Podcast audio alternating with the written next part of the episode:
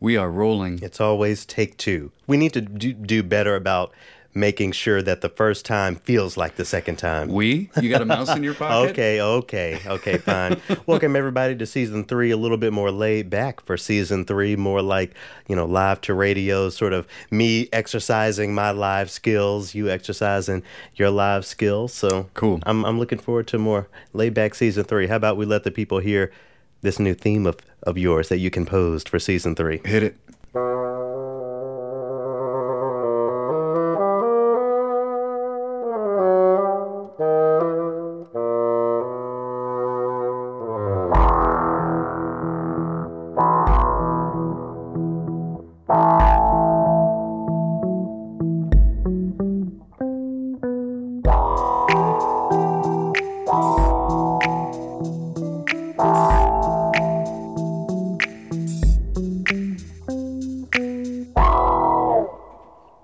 That sounds great.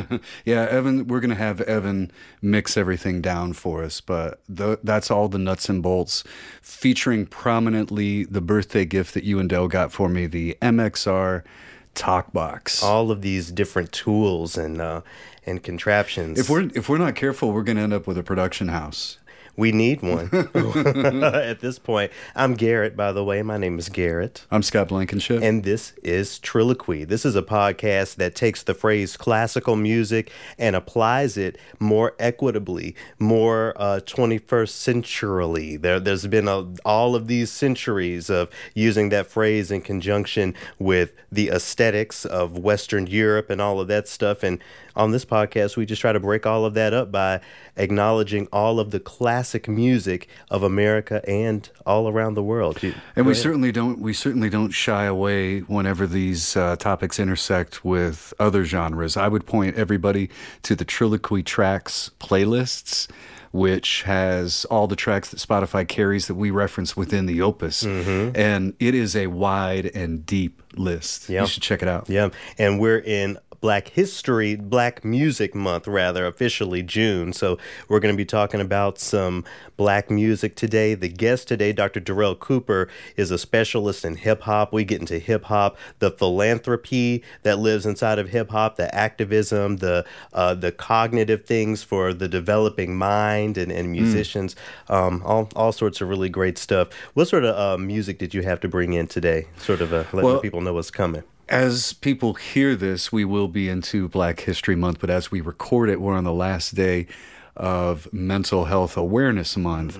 And so I want to just tap in on a wave that hit me earlier uh, last week and the music and the way that I used the music to get through it. So we're going to listen to Nat King Cole singing What'll I Do? Yeah, absolutely. Before we get into it, I want to uh, give a shout out to the Black Opera Alliance for their continued support. Lots of really incredible things happening over there. You can uh, find out what's going on at blackoperaalliance.org. Also, follow the Black Opera Alliance on all of the socials Facebook and Instagram. I also want to um, give a shout out to Emma, who put me on to this website. It's got this database of black businesses to be supported. As we're recording this, it's the 100th anniversary of the tragedy at Greenwood down there in um, Tulsa. So the more people are talking about black business and, and supporting black, um, I think is really important to um, point you know folks toward that so there will be a link to that in the uh, description of this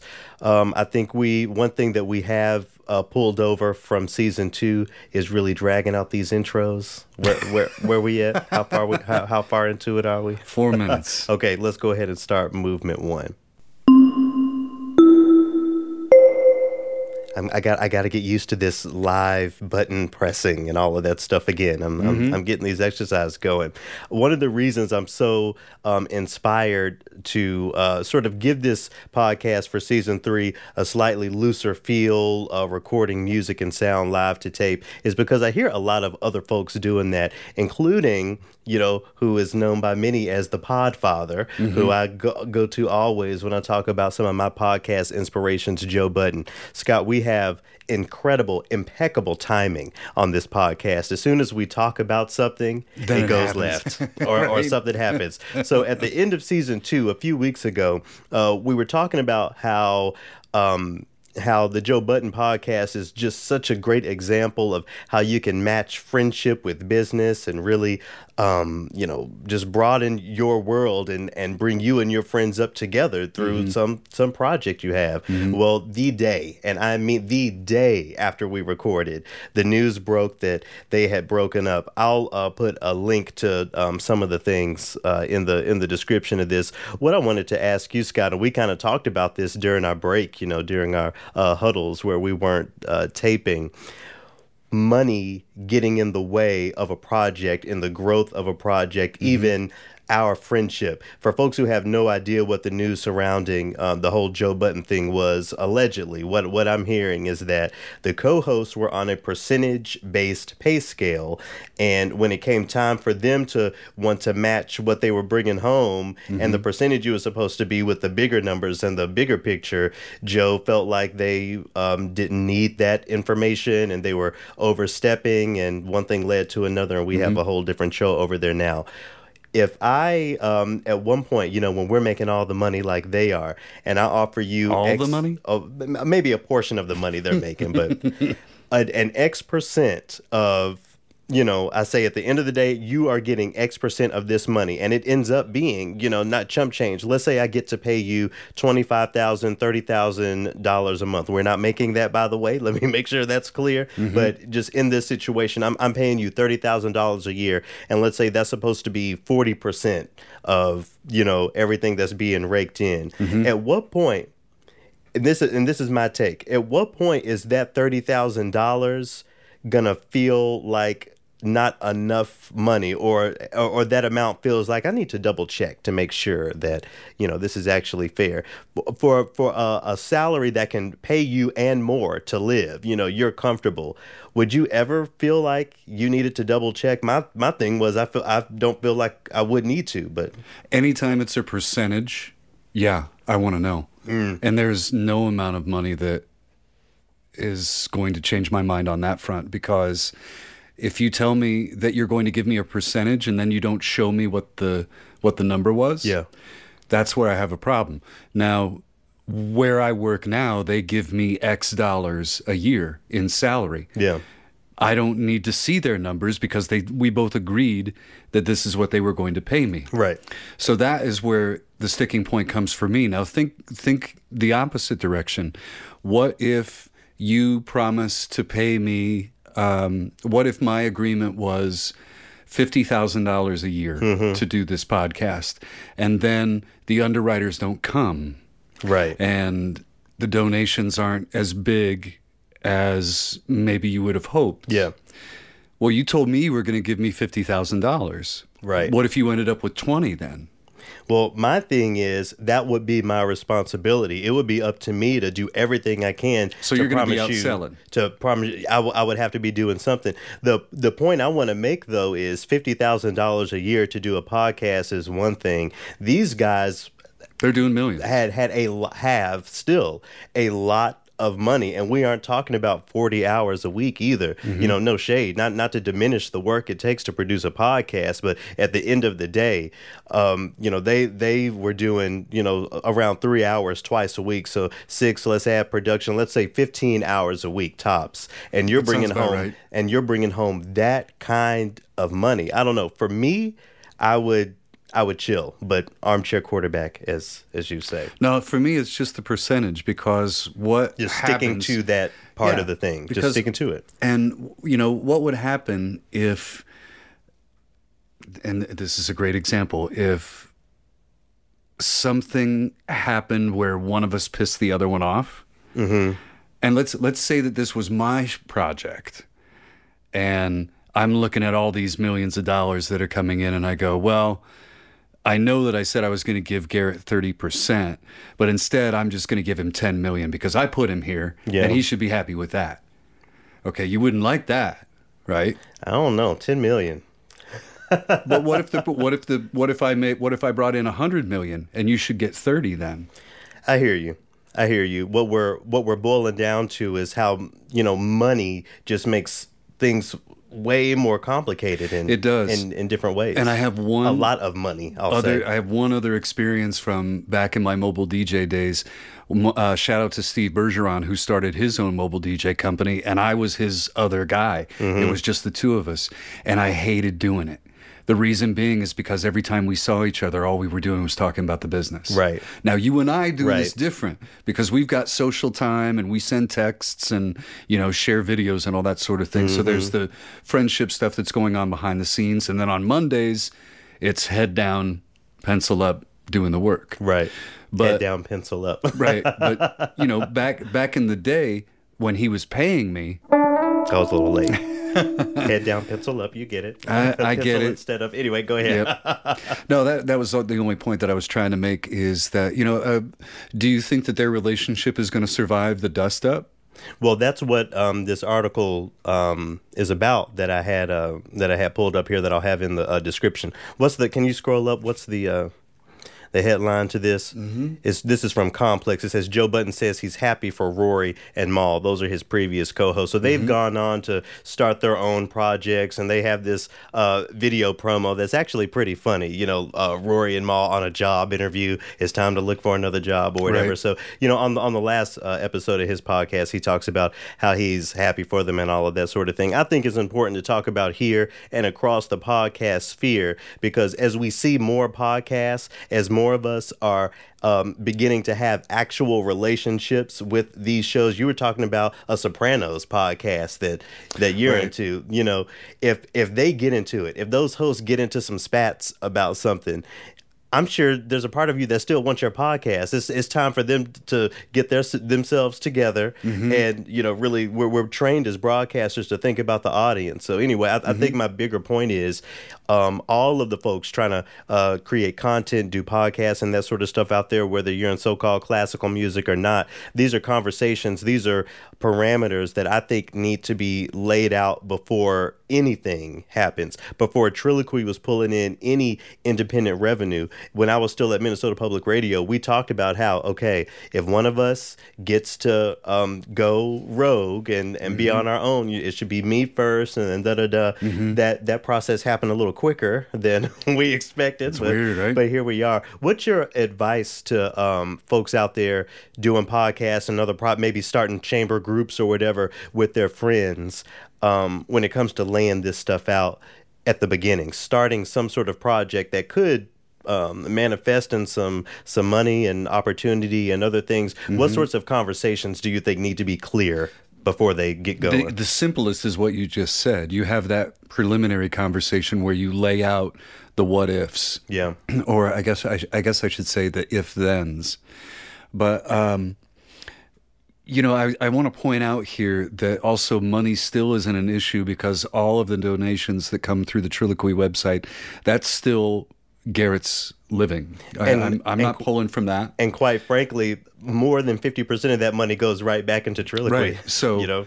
uh, right. So basically, what I'm saying is that uh, the podcast and Garrett is who benefits from this. So there was never any question Right. about what I would get. Yeah. You know, so that relieves a big amount of the pressure. Mm-hmm. But I think that as long as you have some sort of a an agreed upon, you know, let's call it a mini constitution or your, you know, whatever your your mission statement on your masthead is. Yeah. As long as you've got that, then you know you can point to it and go, "Remember when we agreed to this?"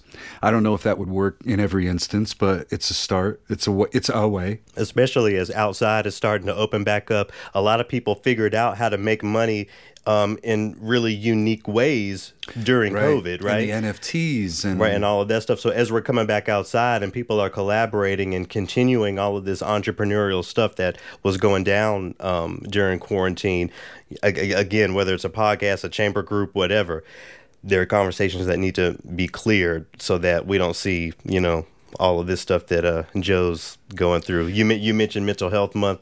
Uh, he brought his therapist on. Like this has been a, a big thing, and as one of the biggest podcasts out there, I think it's some news that all podcasters should at least be aware of. Would you do extent. that? Would I bring a bring my therapist Yeah. on? No, my therapist is not coming on Triloquy. What about what about the um, uh, what's what's the payment for the special?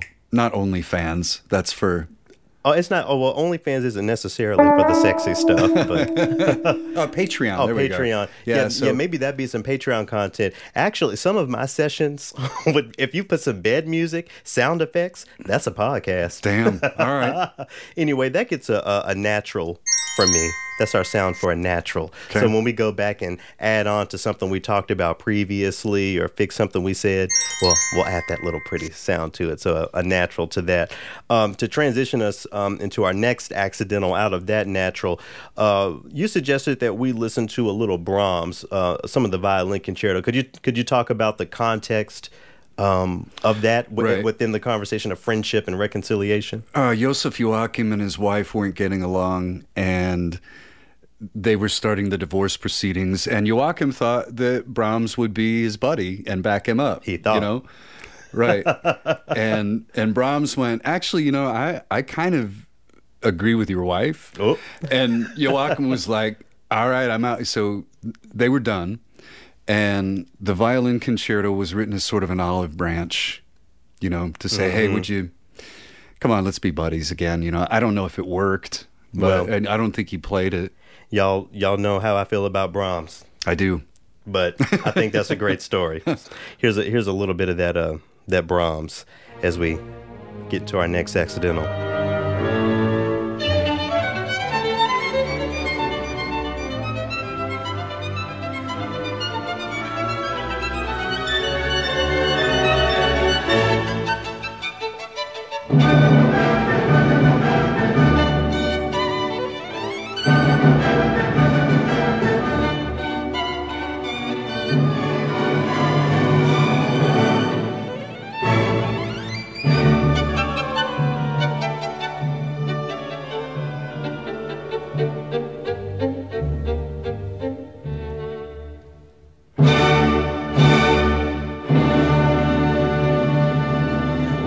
Like to talk about all the time anyway is that whole love triangle wasn't it brahms and then um Schumann and the, Clara the, Schu-. Mm-hmm. schumanns nim i don't i don't like the idea of somebody waiting in the wings for me to get out of the way so when i die? so when i die they can come over here with dell or i don't like that i don't like that and that was brahms y'all are supporting somebody waiting in the dirty macking as they say today Well, there's also, you know, from the woman's perspective, you know, Clara might have been keeping Johannes in the back pocket, you know, kept kept on hold. look i'm not Have you seen that beard? I, I'm I'm sure Brahms was a looker in some context, in some in some way. Or I try to remind myself that everybody is attracted to somebody. You're right. You're right. E- even Brahms. Oh, even bro. You know, I mistook him for Karl Marx once. he, he reminds me of the architect off, off the Matrix. Really? Someone, someone to not, you know, the beard and the Oh, and the stoic. Anyway, so let's get into this um into this next accidental. I'm going to give a big flat sharp to this um news article from. See, where's my sharp button? That's the sharp button for good things. This is an article from CNN. Um, can you uh, scroll up to that headline?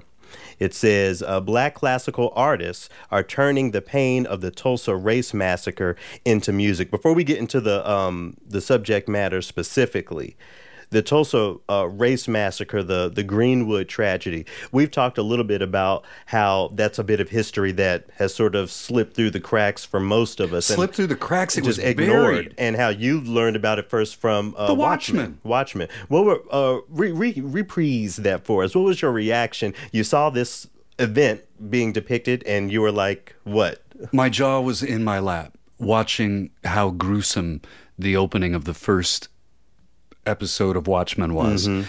And I thought, my goodness, this is. I, I, I knew that it was like sort of an alternate history mm-hmm. timeline, Yeah, but I didn't know that the Tulsa riot, the, that the Tulsa massacre was real. I, Oh, yeah. So in the moment, I was thinking that that was done for the television show. So imagine how appalled I was to find out that that actually happened, and it was just never covered. I mean, I would have remembered that. If Oh, that yeah. was we we all would have, right? that- did you get it in school? no, absolutely not. The first, I, Why? and, why not? And I was actually trying to think about it today. Like, when was the first time I heard about it? And I'm gonna um, shout out one of my friends, uh, Lawrence Naff. Um, quick side note it's weird how in the year 2021 there are people that i have known for 20 25 years only on the internet.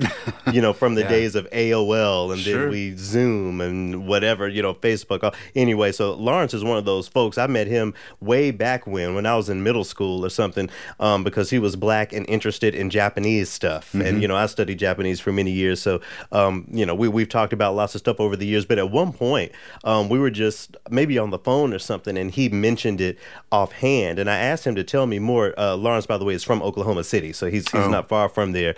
And I was shocked. This is when I'm, you know, 24, 25 years old. And as we continue to talk about, well, I'll get, maybe I'll touch on this in the fourth movement. Um, folks erasing critical race theory from the um, from the curriculums. Mm-hmm. You know that that's what that's what we're talking about. Um, just burying this news, burying this history, and then people have also been uh, putting up the headlines from the next day in mm-hmm. that area that mm-hmm. read two two white people uh, killed in race mass and uh, race riot or whatever it says. And so there's a couple hundred. There is a people. whole infrastructure that has been just demolished. Right. And we and and the other thing, and we're going to get into this article, but the last thing that I want to say before while I'm thinking about it I think this whole incident is a great example of how respectability, how quote unquote just doing your job or whatever, if you are black, if you are a person of color, if you are a woman, can sometimes get you in it anyway. Because we talk about how this started.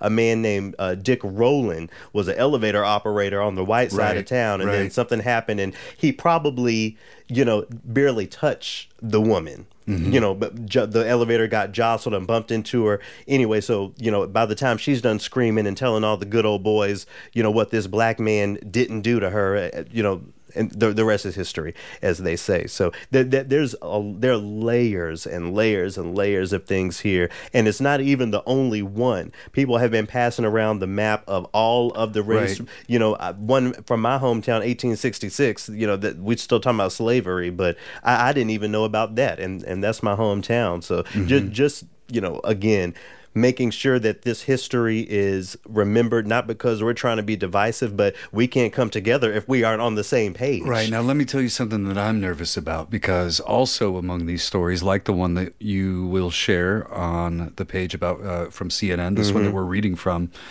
of interviews with people who say, Yeah, I know about it, but I didn't think that it was that bad. Right. It didn't sound like it that bad. Wow. So, my worry is that as buried as this was, how how um, how are we going to do better about teaching that going forward so that it doesn't start to fade like the Holocaust deniers yeah. are, are are saying, you know, that the, the further we get away from the event and the fewer people that we have that were there and remember and can, you know, relate these stories, it's it's going to evaporate into nothing forever, don't you think? Yeah, yeah. And we have, th- and thank goodness for uh, the music and the musicians, you know, doing their part to make sure all of this stuff is is never forgotten. It always survives. One of the names that pops up in this CNN article close to the top is uh, Adolphus Stork. I'm going to mm-hmm. read a little bit. In his latest work, Tulsa, 1921, Pity These Ashes, Pity This Dust, with libretto by Herbert Woodward Martin, the story of those dark days is told by a young girl picking through the destruction and lamenting the extinguished hopes of a thriving, industrious black community. What do you think about, you know, when we, we talk about Mozart opera, these fantastical things, and then we get into Verdi and, and Puccini, and it gets a little bit more real, but it's it's it's still this fantasy thing. Um, is is this the the the content you're going to go in the opera house for? We talk about trauma, mm-hmm. right, and and reliving trauma. Uh, well, what what do you think staging the, this sort of history in this way um, does for the memory of the history. Is this something that folks are going to go out to see? Would you want to go out to see it? Well, this this it's interesting you asked me that because I was going to ask you something similar about you know re, the the composer reliving that right or right. or re-experiencing it you know and this is a months long process compositions take sometimes right mm-hmm.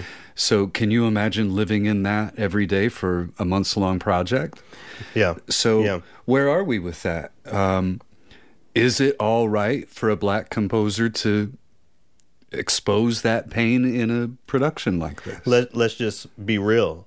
At the end of the day, it's going to be mostly white people taking in this content Right. because it's mostly white folks in the in the opera house. Right. If this is how they need to hear it, if this is how it connects, so be it. And I think Hailstork understands that. We always talk about this multi-front battle when it comes to equity, and I think this is Hailstork's way of you know doing that for these folks. Well, uh, he he was quoted in this article. I was moved by it. Uh, he says, "Hailstork, the survival of African Americans in this country is a story of survival. It deserves to be honored in the arts, on stage, in music. It's a noble story, and it needs to be told. So, despite the destruction of communities and uh, the oppression, the black codes, the Jim Crow, the way the police treat black people now, you know, we we still manage. We still manage to create art at the top level. We still manage to thrive in many ways, and um, and and Hailstork is just saying that that is you know a part of that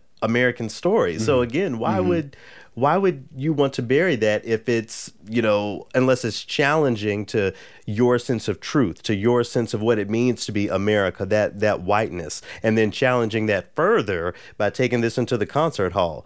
I i i, ugh, I I'm, I'm mixed because i'm not ready to go back into the concert hall at all. Right, I know.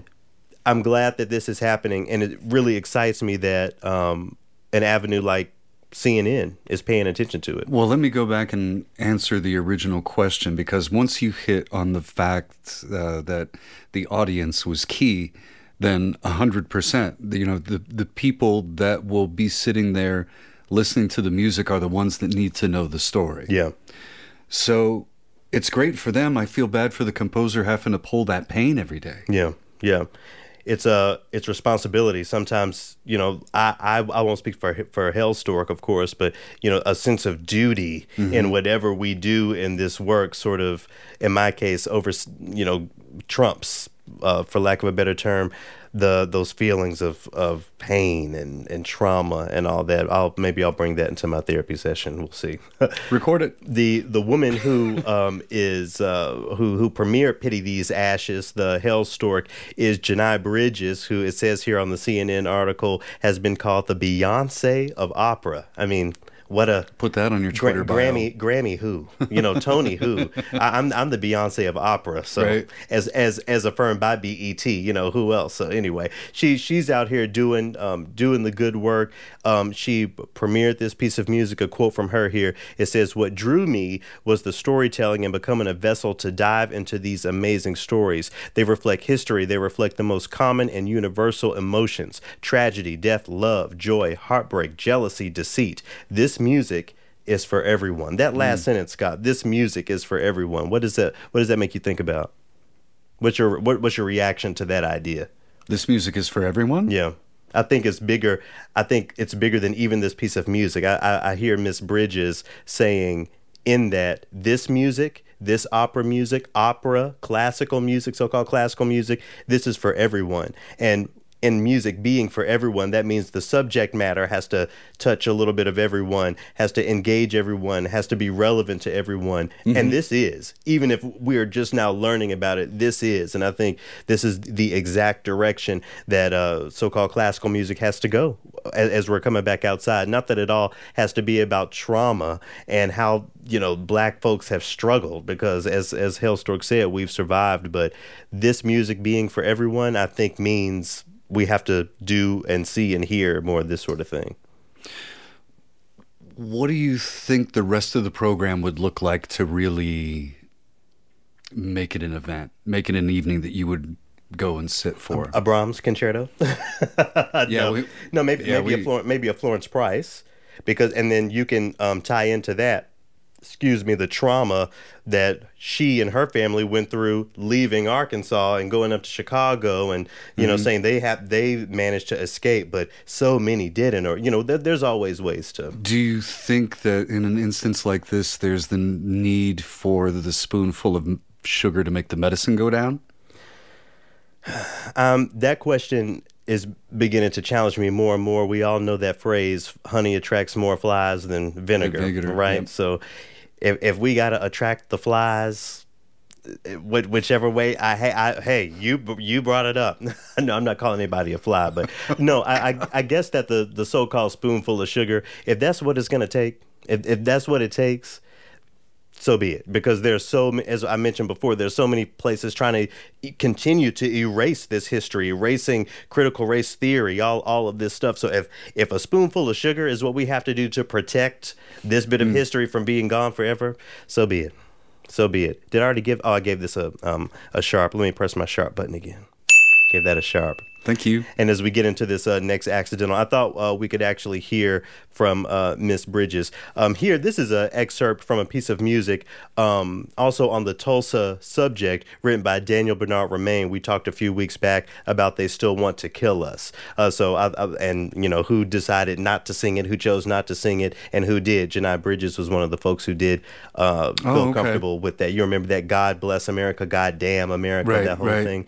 Anyway, so here's a little of uh, J'Nai performing a little bit of this as we get into this final accidental.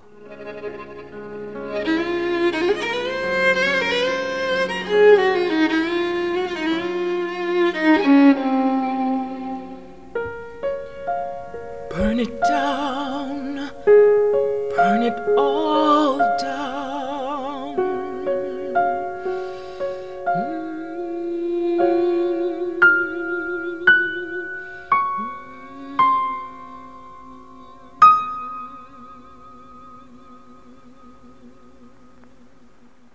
She's got a great voice.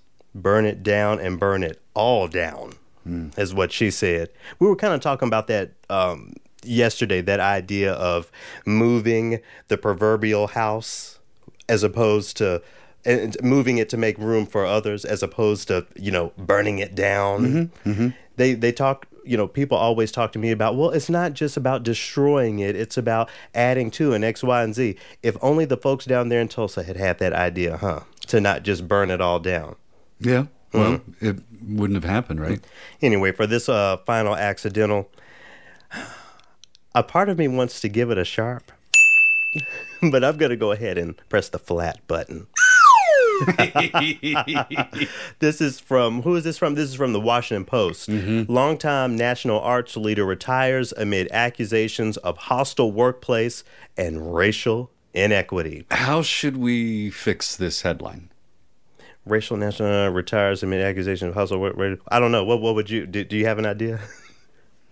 I, I don't know. I think it tells the story. Arts leader accused of a hostile workplace um, uh, sinks back into the hedges.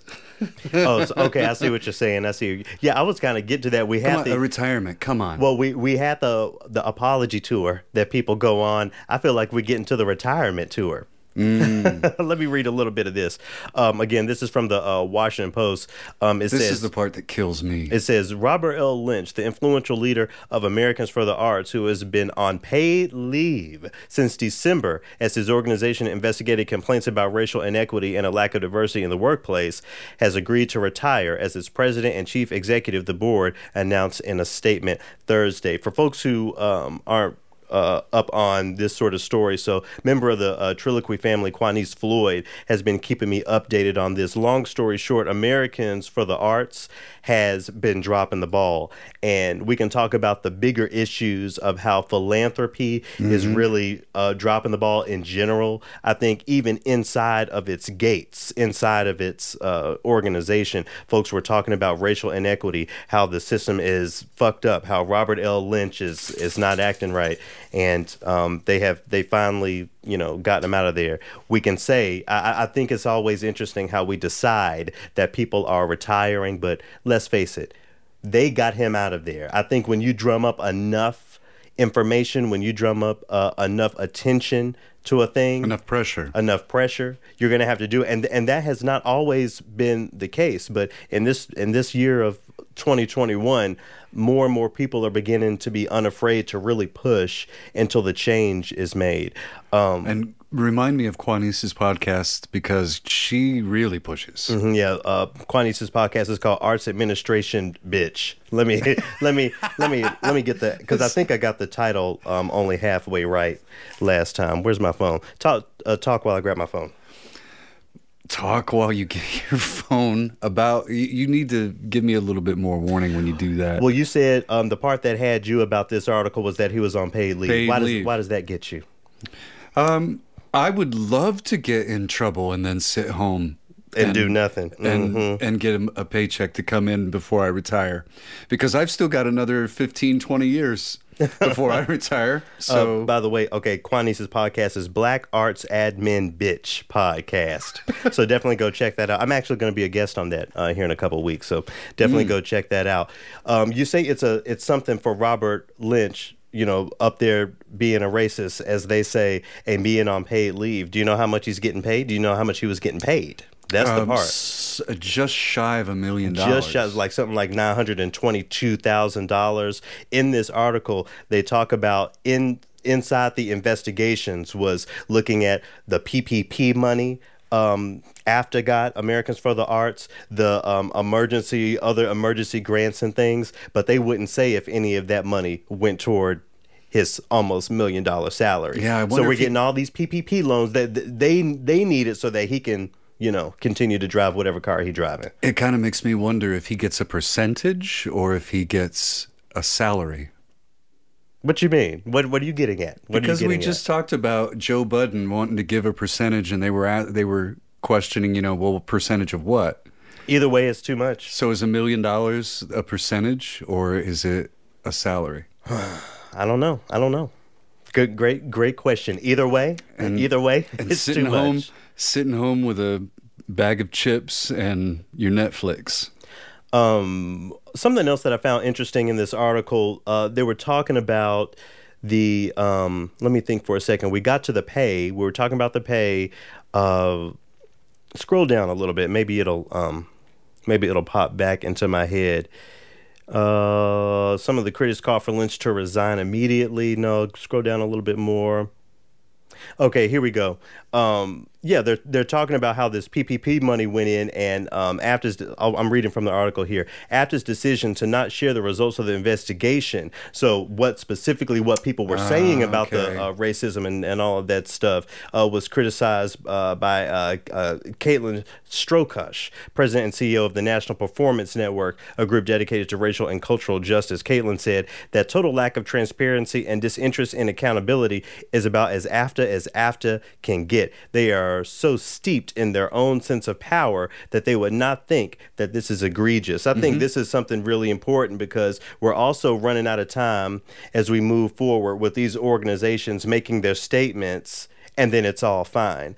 The the masses don't trust what those statements say. They don't trust these organizations. But as as it's uh, written here, arts organizations, large arts organizations that haven't had to be uh, held accountable for all these years, are just so used to their what they say is truth is is what goes that they don't even understand how not telling us what happened, what came from this investigation. They don't even understand why that's a bad thing. We've talked about this before too. Um, when we talked about uh, uh, an organization's response to something like this, and they feel like they're giving a satisfactory response or or uh, giving it in a way that they think will absolve them. Yeah. And instead, it just kind of knocks them down another foot in the hole they just dug for themselves. I think that that happens all the time. Yeah. Well, the moral of the what's the what's the moral of the story for you? We have someone in a very high position of power in the arts. Uh, I didn't mention it, but it does say in the article, um, Robert Lynch was a part of the uh, transition team for I think Obama and Biden. So you know the the arts arm of that. So this isn't somebody just working a job. This is somebody you know well well established in in the structure in the system. Yeah, and was- he and he fell from power. So There, there was some diplomatic job that he was up for, Yeah. or, or being um, secretary of something over the arts. I Yeah. believe I, f- I forget what it actually was, but yeah, yeah, do you, that, that happened. do, do you have a do you have a word of encouragement for folks who are working in hostile environments? Do you have a word of warning for people who think they'll be able to slide under the radar? What's your what's your general just you know wrap up of, of this whole saga we've kind of been covering over the past Um, few months? I've said it before. Read it out loud before. Read the statement out loud before you press send. Yeah, yeah. For me, um, I, I really want to shout out all of the people working uh, these jobs in a place that you feel like is oppressive. I think it's so important to organize, whether um, formally, you know, with the union or not. Just make sure that the conversation is being had. The conversation is being had in confidence mm. because, you know, when we talk about these corporate systems, when something slips out, people slip out, mm-hmm. right? So mm-hmm. anyway, um, I, I hope this can be an example to all of us um, of how change can happen. I think a, a black man has uh, been taking charge since uh, Robert Lynch has been off the off the thing, and uh, he's going to continue on. Someone from the military. Military so- man, yeah. Retired Army Brigadier General Nolan Bivens. Yeah. He's been uh, pinch hitting in the position since the guy's been at home in December, since Yeah, Lynch yeah. has been home. So Well, everyone just stay in the battle. Stay in the battle and let this be an example. It is possible. No no part of this machine is too powerful to continue on. Um and that's that. As we get into the second movement, where we will take the second ending, I'm going to talk about that here in a second. A, Yeah. a, a slight change for uh, movement three. I'm going to talk about um, the the tune I have to pick is uh, one as performed by Michael Jackson. I wanted to transition with a, uh, a younger Michael Jackson performance, a tune called "I Want to Be Where You Are." Do you know that one off the top of your head, just I by the I'm title? sorry. It's this really great tune. I think it, let me let me press play. is that a deep cut? It starts with um, some harpsichord, and oh, there it is. And basically, it's Michael Jackson just saying, "Look, I've been gone for a little bit, and now I'm back. I hope you're glad I'm back because I'm glad to be back." That's how I feel for season three of Triloquy. So here's a little bit of this.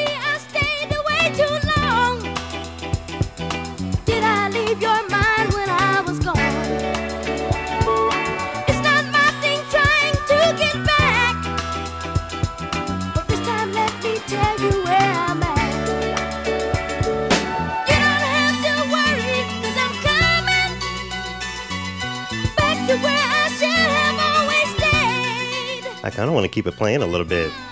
What era is this? This is Young Michael. This so is Young Mike. Yeah, the album has got to be there. I mean, you got that harpsichord, and I want to. I want to get to the. Uh, I want to get to the hook. We can we can talk over it while while it's getting there. Michael Jackson, just the young child, doing all this musical stuff. It's full grown folks who can't sing this way, and we had a we had a 12 year old singing this. Listen.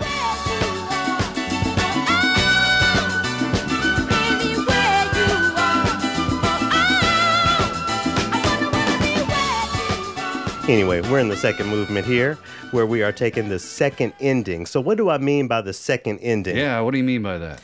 In music, you have repeat bars, right? Mm-hmm. Sometimes those repeats are I don't I forget the the actual word for something without multiple endings, maybe a clean repeat or anyway, sometimes you go back and the end of that section you repeat is a little different so you can go on. That's called taking the second ending. So I wanted to rename the second movement taking the second ending because when I think about the music that over the week we may just repeat in our earbuds, repeat around the house, we're going back and we're going back and this is our opportunity to take that second ending and talk a little bit about why we were repeating it so much, why we think it's an important tune, why we want to share it with the folks. So there you have it. An- another season, another season three uh, update here. So uh, the tune I want to uh, talk about is called "People Make the World Go Round." Uh, as as you know, I'll you know smoke some weed and uh, listen to music as a part of my day and sort of do a thing. And if I hear a tune that I really love, I try to break it down, try to get on the keyboard, put it on my instrument. That happened with this tune. I was listening to listening to the uh, the Stylistics Greatest Hits album that I love so much, and I always stop. I think it's track twelve. I stop at because that track is "You Are Everything," and that's my favorite tune by the Stylistics. Um, but this day, this morning, I decided to just continue to let the record play. And it was a tune called People Make the World Go Round. Let me read a little bit about this because there's some uh, younglings like me who may not know. This is from the Wikipedia. It says People Make the World Go Round is a song written by Tom Bell and Linda Creed, originally recorded by the Stylistics and released in 1972. We're talking about music from the 70s. Here are a few of the opening lyrics Trash men didn't get my trash today. Oh, why? Because they want more pay. Buses on strike want a raise in fare so they can help pollute the air. But that's what makes the world go round the ups and downs, the carousel. I can go on, but you know, music back then really speaking to the times and not shying away and doing it with swag at the same time. We aren't talking about uh, protest music that is just ugly or is, or is just lackadaisical. We're talking about stuff that gets me in my two step Right. uh, here in the house. Anyway, I think the stylistics version of this tune is so important to hear, especially for so-called classical people, because the orchestration of it. You have this is ready. Like somewhere is a score to this. It's so Mm-hmm. beautifully and lushly orchestrated. So shout out to the stylistics. Um, as was you know very common uh, back then and still today, folks love to cover songs and flip songs. I was on YouTube and happened to hear the Michael Jackson version. And as we were saying, young Michael killing it.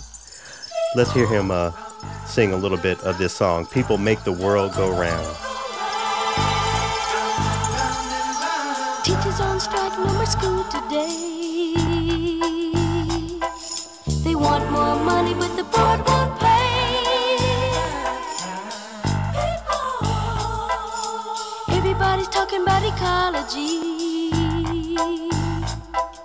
The air's so polluted that it's hard to breathe.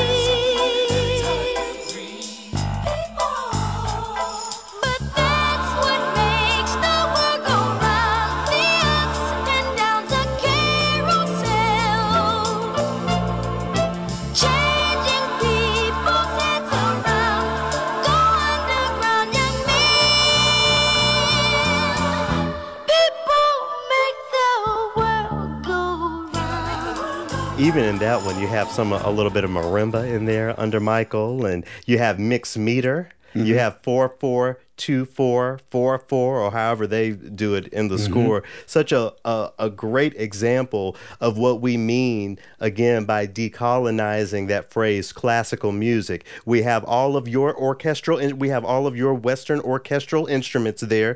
We have a musical tradition, a sound that is foundational to America and exists in its creation at least nowhere else. That that soul sound you know is is there. Th- this is a classic comp- composition. And like your brahmses and your mozarts it's been performed and flipped over and over again as we see here by by michael jackson. I can i cannot wait to to go hear some sort of orchestral or, or any live instrumental version of that incredible song with an incredible message and a performance of it there that uh, by Michael Jackson that had me press and repeat. So that's my uh, that's how I took the second ending this week. So, you know how Mozart was prolific and talented right from an early age, and Mm-hmm. his father took him out, much like Michael's father took him and the brothers out. Yeah, I've I, yeah, I've had this Toured him discussion. yeah. Oh, okay. So I don't need to go down this path. Well, I mean, but but for the people who don't know, oh, well, the I- comparison that, that yeah, people I was I was just curious if um, if there's something there uh, about not getting a childhood, you know, because Yeah. you're working and obviously look, it was paying off. You know, his his talent and all of his work at a very young age was paying off, but. Did he have a crappy adult life because of that? You know, that's one of the things I There were- wonder. you know, there was some sort of song. Maybe I can find it here quickly. The- Uh, there was a song that Michael Jackson put out. Where Where was my childhood? Or, or oh, I thought you were going like to say that. "Leave Me Alone."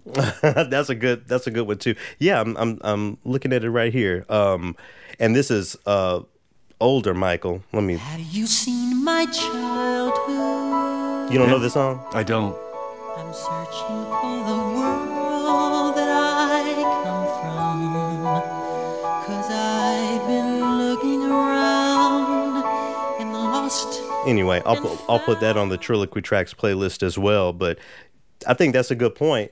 Sometimes I think about do we deserve to really have this music because I'm bopping to Young Michael and he didn't even get to do what a lot of children do. I think it's important to note that they were uh, Jehovah's Witness, so Christmas and birthdays wouldn't have been a thing anyway. So it's not like the Wow. fame, you know, did that. But I, I- think that is a uh, an uh, very important thing to to note. I don't think I don't think their parents did the wrong thing because look at look at what he did for the world. We can say the same thing about um, my fave, Beyonce. You know, she's been on the circuit since a very little girl, Mm-hmm. Sure. and look what she has done for the world. So, I don't know. No, I'm not trying to. I, I'm I'm just saying it's an interesting correlation. Yeah. And also, I wonder about child prodigies. You know, getting uh, ground up in this business Yeah. before they're even a teenager. Yeah, sometimes not even um, child prodigies. Just the think about the fourteen-year-old pianist who is just you know bleeding fingers at the keyboard to get into Tanglewood, which we'll talk about later, or, or Juilliard or whatever. So there's a th- th- there there are degrees to that everywhere, everywhere. Well, this kind of dovetails in with the music that I was listening to over and over and over last week because I, I, I get I have to mention this again that as we record this, this is the last day of Mental Health Awareness Month. Yep. And uh, last the 24th was the anniversary of my mother's death, and with everything that had been going on, um, and all the projects that I have going on around the house, I forgot about it. And when I remembered, all of us, it, it hit me like uh, an elevator fell on me or something. You forgot about the anniversary of your of my um, mother's death. And so then when it reminded me, what I did to cope with it was, um, you know how Chris Traeger on Parks and Recreation would uh, ride his bike or do whatever task he could so that he didn't have to stop and think about his own crippling depression Yeah. or whatever. So he was constantly running at a high rate, Yeah. right?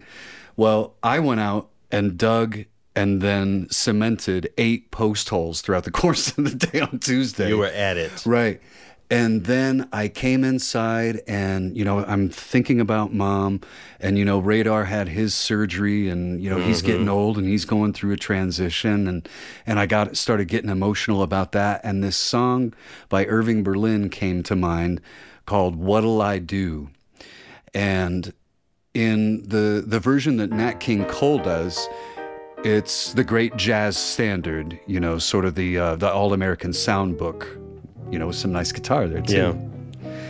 But the way that he sings it makes you even feel off kilter. when you are far away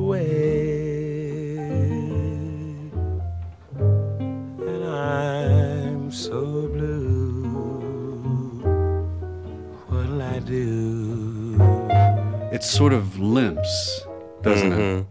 Now, I spent that night listening to every version of it that I could find on online. And here's something interesting. Whenever I listen to a man sing it, I can get through it. But if I hear a woman singing it, like Judy Garland, her version, I, I'm in bits. Or I, or the famous Bea Arthur, you know. that's uh, the one that really got me when uh, she sang it. That was that was pretty amazing. and I am blue what'll I do Very nice. So what will you do when fill in the blank is gone away? And all you have, what's the lyric? Uh, dreams of, uh, all I have is dreams of you that it won't, come, true. What you know? what'll I do with just a photograph to tell my troubles to? Yeah. I, I think the answer is right there in the song. You ask, what what do I do? What am I going to do in this situation? And then I started learning the key that I started learning the chords on guitar, like a simplified version. Yeah. And so now it's kind of me and Radar's song. I've been singing it to him. Oh. Uh, playing it on and you know, he sits and listens. He's so attentive. And so polite. He is. so um, that was the one that I just kept going back to the last several days. with only dreams of you that won't come true.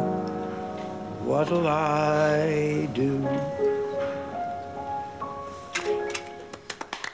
She and did I that actually, so nice. And I actually think that scene from Golden Girls is uh, a great testament to what you were talking about. Some, some, one of my mental health things, keeping up work, keeping up work to not have to, you know, face some of that depression. That song, that performance took place in the midst of a bar where you have uh, Rue McClanahan's character. I, I, I, I can never um, remember, but Rue McClanahan, you know, on, Okay. on the show, uh, running around and being the character she is, She grabbing all the the conga guys. And so, Yeah. you know, in, in the midst of that, you know, you have those emotions. And when I think about the Golden Girls specifically, when I think about folks, you know, going into their golden age and having all of those memories, man, that song really, that song really does Mm. something. It does.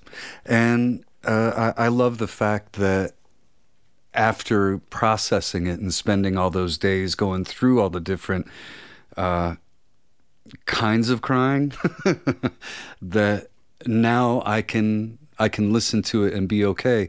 And I think that that's sort of a, a metaphor for this situation overall that uh, once you get through the the uneasy seeing uh, the uneasy portion, then maybe you will know what to do. Yeah.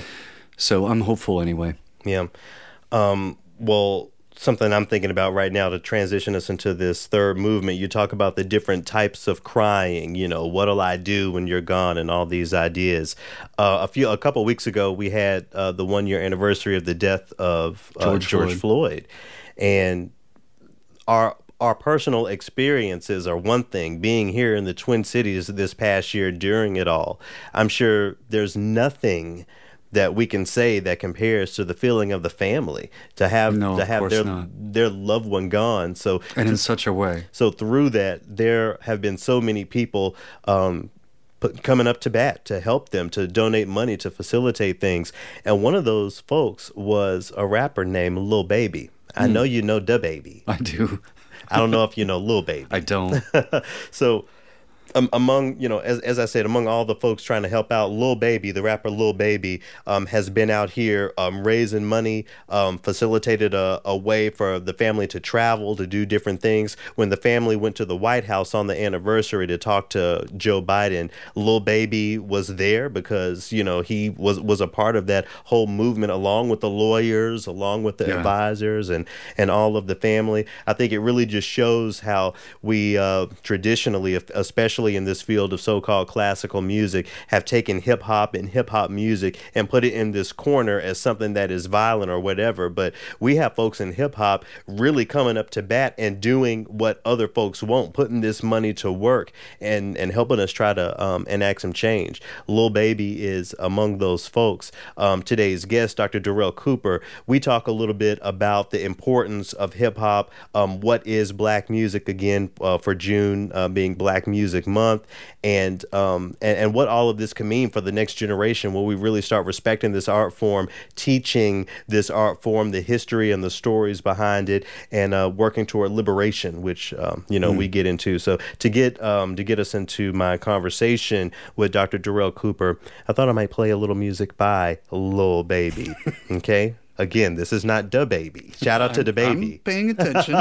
this is Lil Baby um, uh, speaking to the moment. Music uh, again with the uh, people make the world go around. We're talking about uh, 1970s. That music was speaking to the moment. Um, Lil Baby's music speaks to the moment as well. This is uh, a little bit of a tune of his called "Social Distancing." Let's take a listen.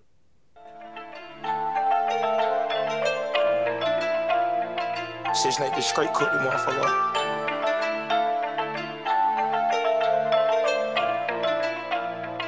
What's happening, TT? I told her to fly and she scared of the virus. I sent her a private to get here. I made four hundred dollars off each of these pounds. I ain't tripping. It's gonna be a good year. Solomon driving while I got my hands on the chopper. I'm keeping my eyes in the review. I'm from Um, Atlanta, where they pay I mean, I, I feel there a lot of that. You know, this this idea of giving back to the community is really what hip hop was birthed out of to begin Mhm. with. You know, whether it was a, a block party or uh, you know a cookout, you know, it really was about the community coming together uh, in, in celebration of uh, creativity and ingenuity and the beauty of the culture. I think you know, fast forwarding to today, we, we do see uh, some recording artists that have some very uh, philanthropic elements to what it is that they do. You know, from Nipsey Hussle to Jaden Smith, you know, they all Mhm. have found ways to be able to give back with not only their talent, but also with their their time and their finances to communities that um, you know, maybe not only listen to their music, but uh, would also like assistance in other ways that that that makes sense. And so I'm all for it.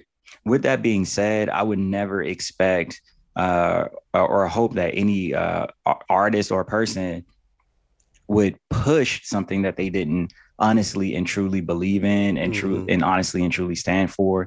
So like you know this like these performative uh like Dr. Terry Watson ca- calls it performative wokeness, but like these performative uh measures, these performative allyship like measures to to to do things just to keep up appearances, I don't think is ever really helpful. But um if it's genuine and it's authentic and you're leading with a passion and you're focused on impact, And I'm I'm all for uh artists using their platforms for for causes that they sincerely care about.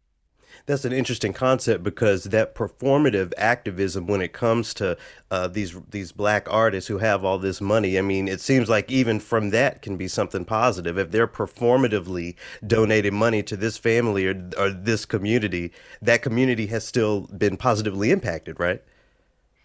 Absolutely. I think I think it kind of starts to fall more on like uh you know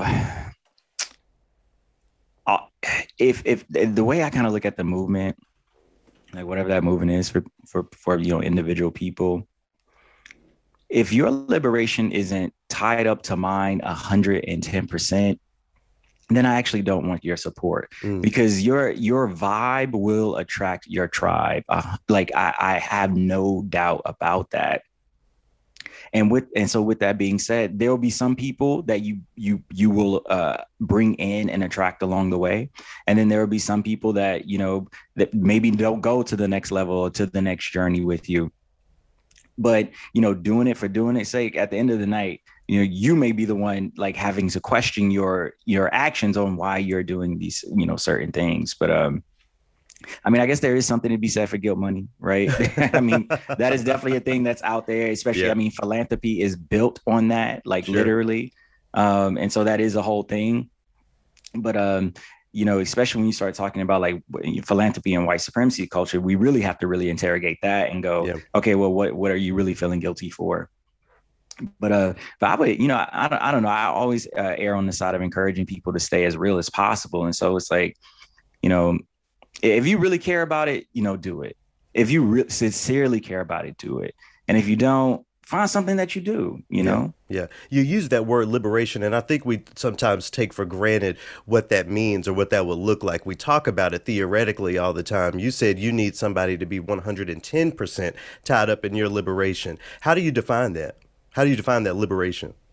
I know. So for me, I believe it's liberation to and liberation from simultaneously, Mm. right? Uh, and I also believe that, like we as Black people, you know, we hear a lot now about Afrofuturism and like this idea of Black futures, right? But Blackness not only is the future, but it has also been the past and it is also the present. Yeah. So this idea of liberation and it being tied to that, you know, the the moves the moves to make, right, or the decisions to make, it's you know, you have to take into account the moment that we're in. You know, it is funny because you opened up uh, talking about more like contemporary or current musicians.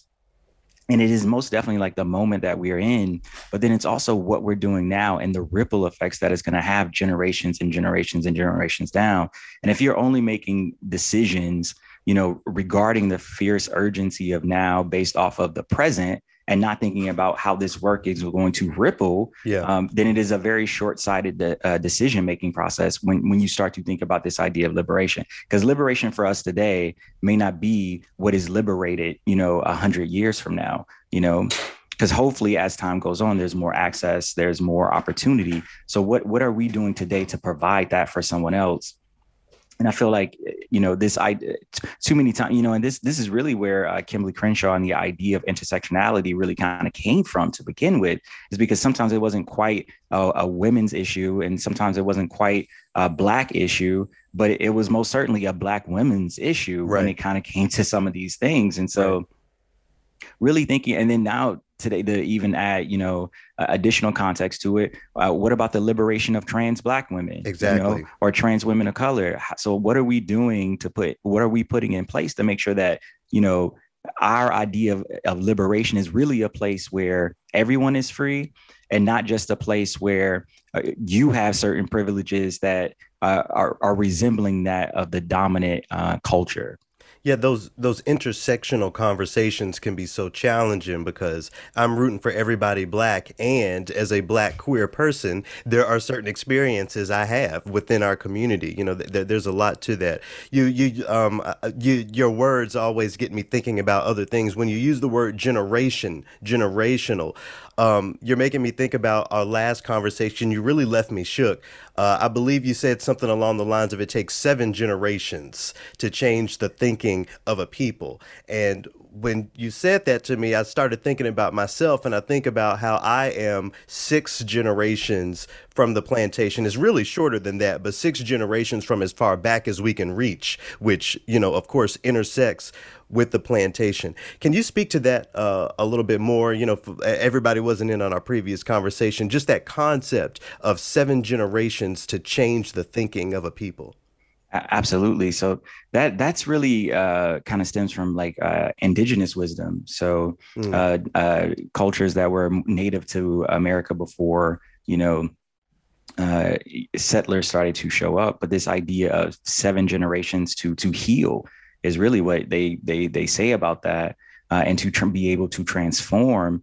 And and it you know if you start tracking it we are now in that seventh generation and have been now for a little while so mm-hmm. what you'll probably consider uh, millennials um, are kind of are that seventh generation yeah and in that i think what we see is like the the advent and the support of technology that is helping to sort of advance some of these things so like knowledge sharing uh, our ability to to to find out about historical elements of you know what, what you were even just talking about now like uh, genealogical roots and being able to trace yeah. that even more uh, the dig- digital age in a lot of ways has you know created a knowledge and a resource sharing that has helped to accelerate this learning and this healing process that kind of needs to happen to get to the next to get to the eighth generation and um and ninth and you know 10th and so right. forth and so on and the idea is the the energies from seventh generations back is now what we are feeling to be able to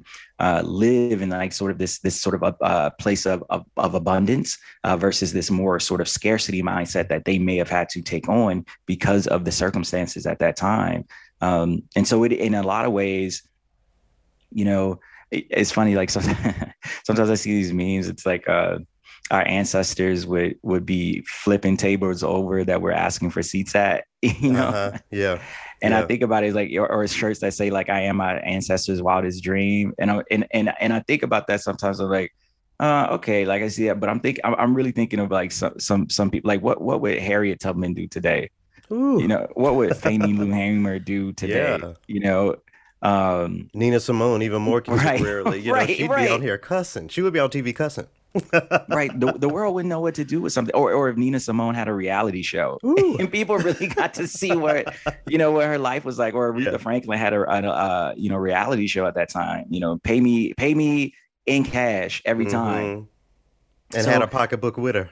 and had a pocketbook with her. And, and so I think about that and I go, you know, they, what they were able to do with what they were given at that time was so uh, critical and important to set the groundwork for us to be able to make the moves and, and, and do the work that we do now which is all the more reason to to do as much and you know to to be as creative and to to you know to be to resist when when um when called upon to make it that much easier for for the next generation to be able to live a more full life you know. It's this idea of um uh, uh, uh, Robin Kelley calls uh, like freedom dreaming. Mm-hmm. You know, and that and that's really what it is. It's like you know what really is that wildest uh, imagination or, or wildest reality that you can can imagine and see, and then and then how can you how can you create it?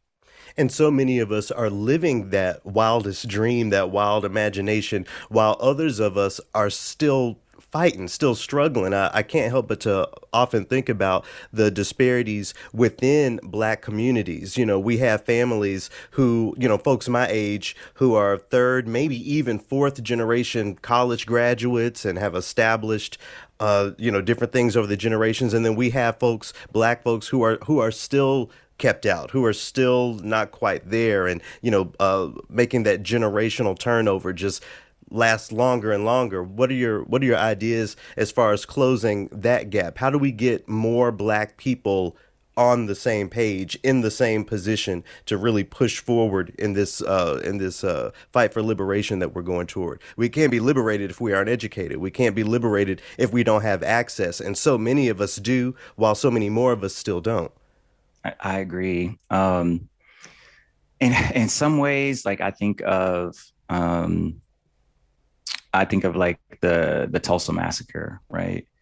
Um, and I Like think if that Black- had survived, Right, like the right. generations of black wealth that could have been. that that could have been but but also the different representations of what education looks like what success looks like what community looks like what building looks like i think to me in a you know when i when i envision a fully you know liberated world or society is not uh, necessarily one in which uh, everyone goes and gets all of the same things all at the same time or it, or even in the same ways hmm but it's the access to be able to live in the way in which you have imagined. So for some, everybody's not going to go and get a doctorate.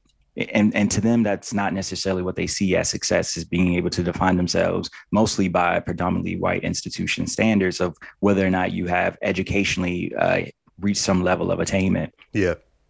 you know, we have uh, college dropouts who have gone on to become billionaires by starting tech companies, you know, or, or I mean, definitely mu- multimillionaires. Yeah.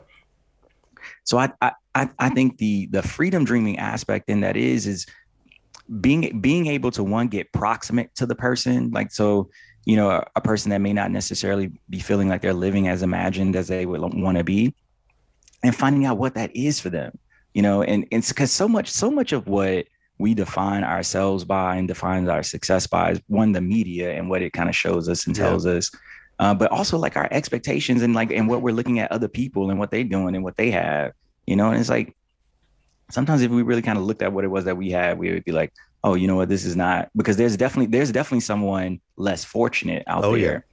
but i think a fully liberated society is one in which regardless of what that dream is for you you there is a pathways and avenues for you to be able to go and get it. And and to your point that that is the piece that that we know is missing. And it's not just an american you know issue that we're dealing with. It's a global issue that we're dealing Mhm. with. But it's actually access to those things um you know and we still we are still right here in, in america and you know and flint still ain't got clean water Right. you know Right. so how we how we going how we how we talking about you know going to University of Michigan getting it and and you ain't even have you don't have drinking water. hmm So there's some like basic stuff that we we really have to fix in order to like you know build this house up. You know because right now the the foundation is faulty in so many ways. So when you talk about again that change in thinking, us living in that seventh generation, what changes in thinking uh, have have you seen? Have have you seen a, a a shift across the culture, across Black communities that might get us get the car moving in that direction?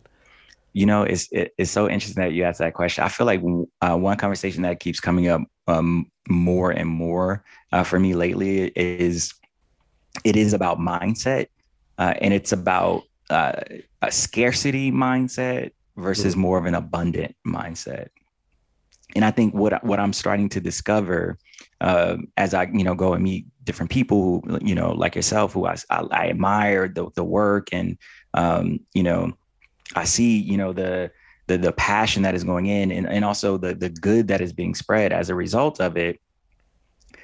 Those type of individuals usually kind of have a, a uh, at least like a similarity like one like if there's like a thread that i've kind of noticed in like which is being around some really dope people i'm just Yeah. to be honest is that they have an abundant mindset when it comes to what giving back their talent back out into the world so whether that's you know dancers whether that's singers um, whether that's uh, actors whether that's musicians that want and desire to share that talent uh, with the world um, and, and giving back in that abundant way has, has proven to be a thing. Now, the other aspect of that is actually to realizing that there's enough space for everybody and everybody's talent once you Right. get up there. I feel like that's the other sort of side of that coin. That's that scarcity piece that some people still kind of take with them along their route. Uh, and that's the piece that I think gets a lot of people hung up because, um, you know, and, and that can be a hard mindset to break. I get it. No, I, like I really get it. Um, but there really is, and and your gift will make room for you. Well, if anyone has given gifts, that abundant mindset, that that giving, giving something musical to the world, I feel like it's black folks. If you just globally, not only you know here in the United States, I as you know, and to that, as we're here in uh, Black Music Month now, I often affirm, I always affirm, certainly on this show, that all American music is black. If you just really come down to the root of it, all American music is black music. Now, with that being said, and with that understood, how do you define black music more specifically in the context of 2021? If someone's talking about black music, what are you thinking about? In the context of 2021, Sure. uh, any I, I would say anything that's got a little bop to it.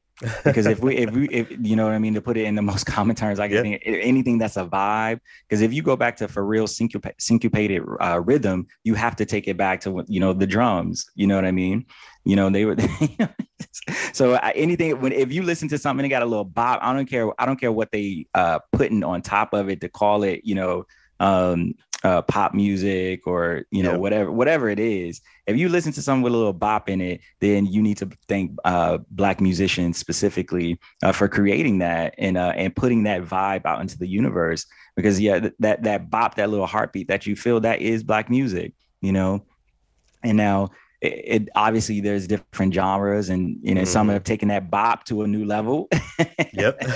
you know, and, and some will still come along and, and remix that bop and take it to a, uh, an even newer level right. but um but yeah that that that understanding that that soul music that that to me that is black music I appreciate that affirmation because yes, we can talk about you know the William Grant Stills and the Margaret Bondses, and you know co- going up a few more decades. I remember getting into Lenny Kravitz because he was black, you know, and that's you know not necessarily what a lot of people would call black music, but he's black and he's playing music. So, but you know, so with all of that, I appreciate the affirmation of of that bop, as you say, that vibe, hip hop, because for so long.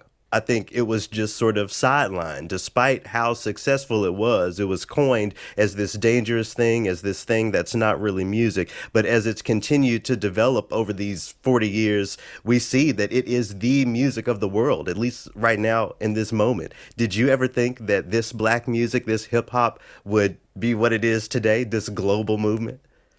uh you, i mean i know it's like one of those things um i mean not not to you know place any limitations or anything on it but there's definitely some things that have happened since like i had originally started my dissertation two years ago that i was like oh this is amazing like this Yeah. obviously this is the moment to really be studying it and like learning but as it's in a growth phase um but like I, I look at something like breaking now being a sport in the olympics you know like Mhm. who knew hip hop would make it this far Yep.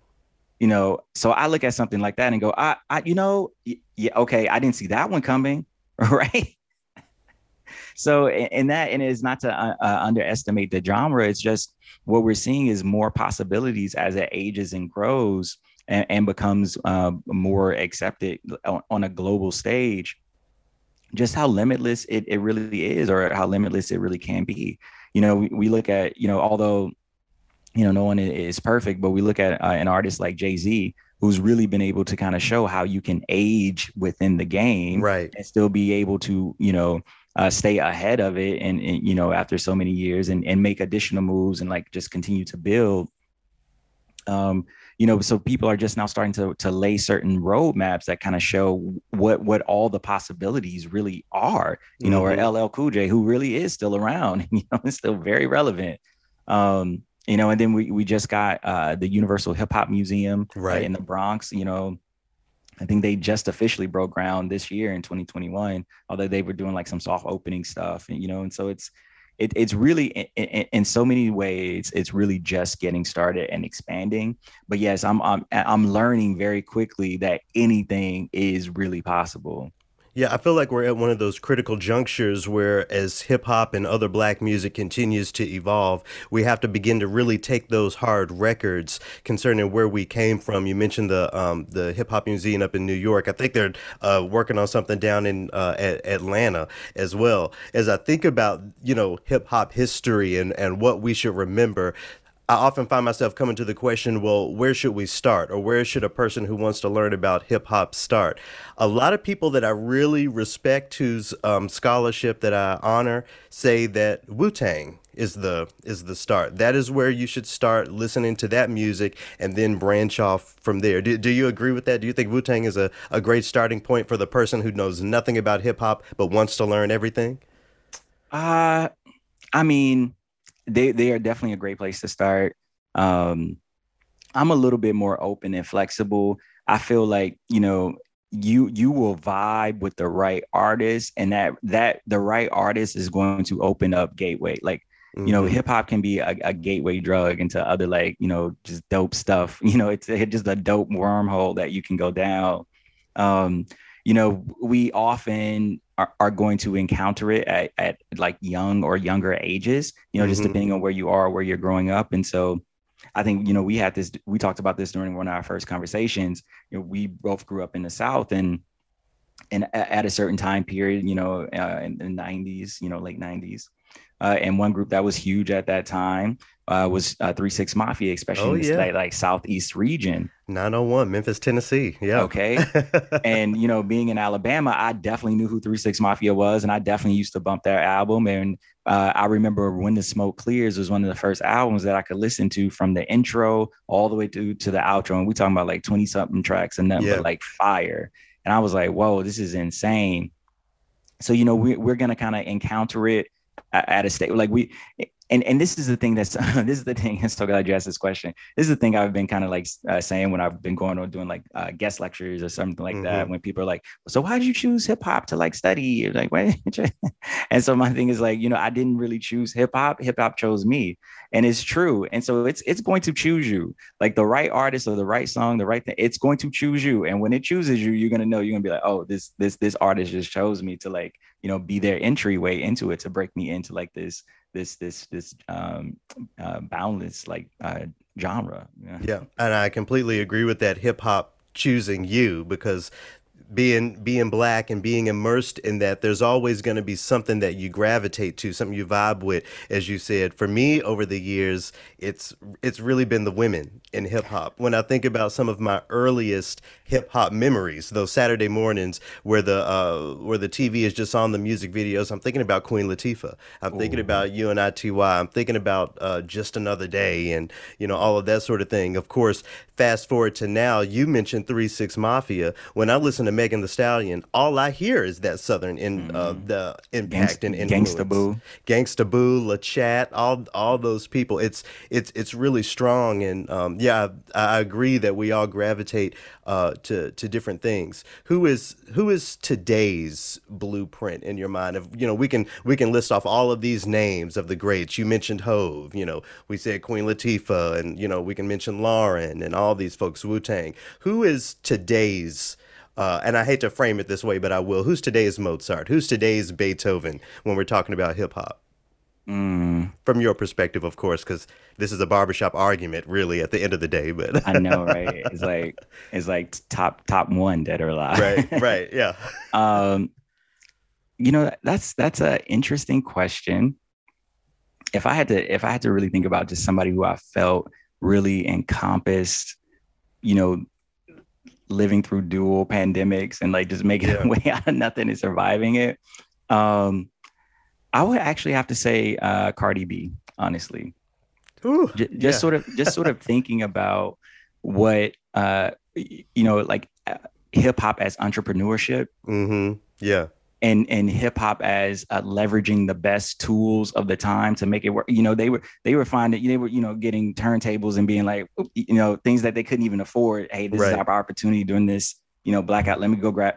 You know, so using the technology of the day, social media uh, or you know television to really be able to put your voice out there and to and to really be able to move and influence culture and I would say that that's probably one of the and which is so interesting too because you know we both know the the troubling uh, history hip hop has had with women. Yeah. You know, and present, I- troubling present to an eh, extent too. eh, right, right. I, even more so. Uh, hello, Megan Thee Stallion. You know, um, so it's it's it's it's been a troubling history, but at the same time, I think if if you if you look at patterns of how to take what, no matter where it is that you're coming from, how to take what it is that you've been given and and build a life for yourself within you know uh, hip hop. That that's probably one of the best uh, modern examples that I, that I can think of. Yeah. Hip hop um, and other black music is not only uh, a means of realizing this imagination that uh, we've we've talked about. It's the realization. It's the evolution of what is most classic, classical to the United States to America. We, you know, talk often about the Negro spiritual being that seed, being that foundation. You know, uh, aside from uh, you know what indigenous people codified, there's there's nothing else that was really born here musically other than that. So as that evolved into the blues and into the jazz and all these other stuff, you hear those uh, motifs in all sorts of genres, and we finally get to hip hop. I can't help but to consider hip hop a part of that classic tradition, a classical music. And I know a lot of people would are still just really confused by that assertion, but that's just how I see it. I see hip hop as American classical music. Is that a reach? Is that inappropriate? What do you think about that? Uh, no, I, I don't I don't think that's that's a reach at all. I think um, I think I think you're you're right uh, right there with it because I do think that hip hop. I think you can draw a direct line from hip hop today all the way back to uh, you know uh, griots and story circles. you know, what I Even mean? before the spiritual, e- even saying. before even before the spiritual i think there's connections even before the spiritual especially when you think about the drum you know um it's i think it's connection but but especially when you get to the spirituals oh my goodness there's this uh there's this book uh, by thomas webber uh deep like the river Mm. right and basically it, it's it's called uh, deep like the river lessons in the the slave quarters. So it just talks about it, it has different uh, songs and hymns that the slaves would come up with like and the enslaved black people would come up with while they were out in the fields working or what you know uh, during off and in between times. And so and when you start to read uh, some of these what you start to see like some, and some of it they're like you know even making fun of the slave master like Yeah. in the songs you know talking about oh charlie dressed like that you know like different stuff like that Yeah. yes they were roasting the slave master. right and and so it's like do you do you know do you know the the swag that it takes the Ooh, yes. the the the the bravioso that it takes to be an enslaved people and still look and go if i had what you had i would still do it better than you Mm-hmm.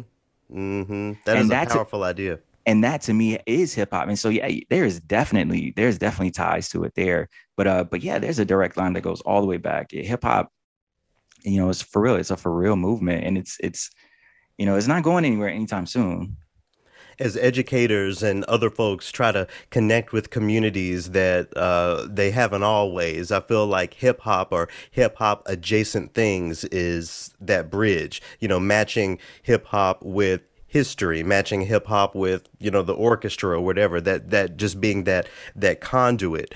Um, is is that appropriate? Is is that something that we need to be wary of? And I'll I'll tack this on. The last time we talked, you put me onto this book for white folks who teach in the hood and the rest of y'all too. You know, I haven't I haven't gotten into the book yet, but just reading the the preface and stuff, it, it, it gets these thoughts it gets these thoughts going. Is that is that a cheap way in? I, I I know we can talk about cultural appropriation, but there has to be something in there as far as pressing the needle forward, getting so-called classical music to more folks, and using hip hop, what we know, what is us, as that as that bridge, as that conduit. I, I absolutely agree. And yes, uh, shout out to uh, Dr. Christopher Emdin. Mhm. Uh, he, he is an OG in the game for sure. Uh, associate professor at Columbia and, and author for White Folks Who Teach in the Hood. He was also in my dissertation committee, which was uh, an amazing honor. Um, you know, uh, thank you, you know, for allowing me to touch the hem of that garment. Uh, but yeah, I agree. You know, but it's it's that, and then there's the other part of it too that I think about sometimes. It's how much energy are we going to put into the educating of other, Mhm. right?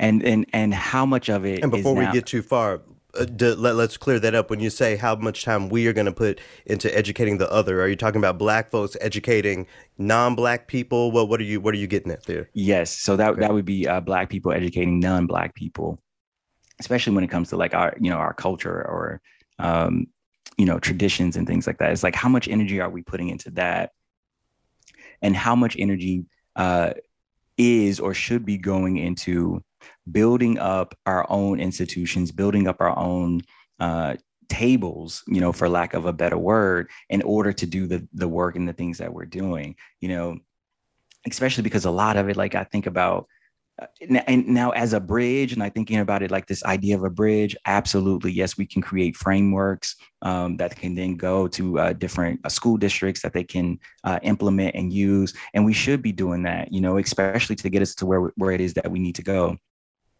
Uh, but it is definitely uh, a means to an end, uh, and it is not in and of, of itself the end. I think I think to me that the end goal is is living in a a situation where uh, a a young person of color their uh, intuitional knowledge is valued equally or if not more so than institutional knowledge so what, what it is that they've picked up at a school or you know at a at a job site or work like what they what they come into that that you know being birthed especially out of like sort of this hip hop culture Yeah.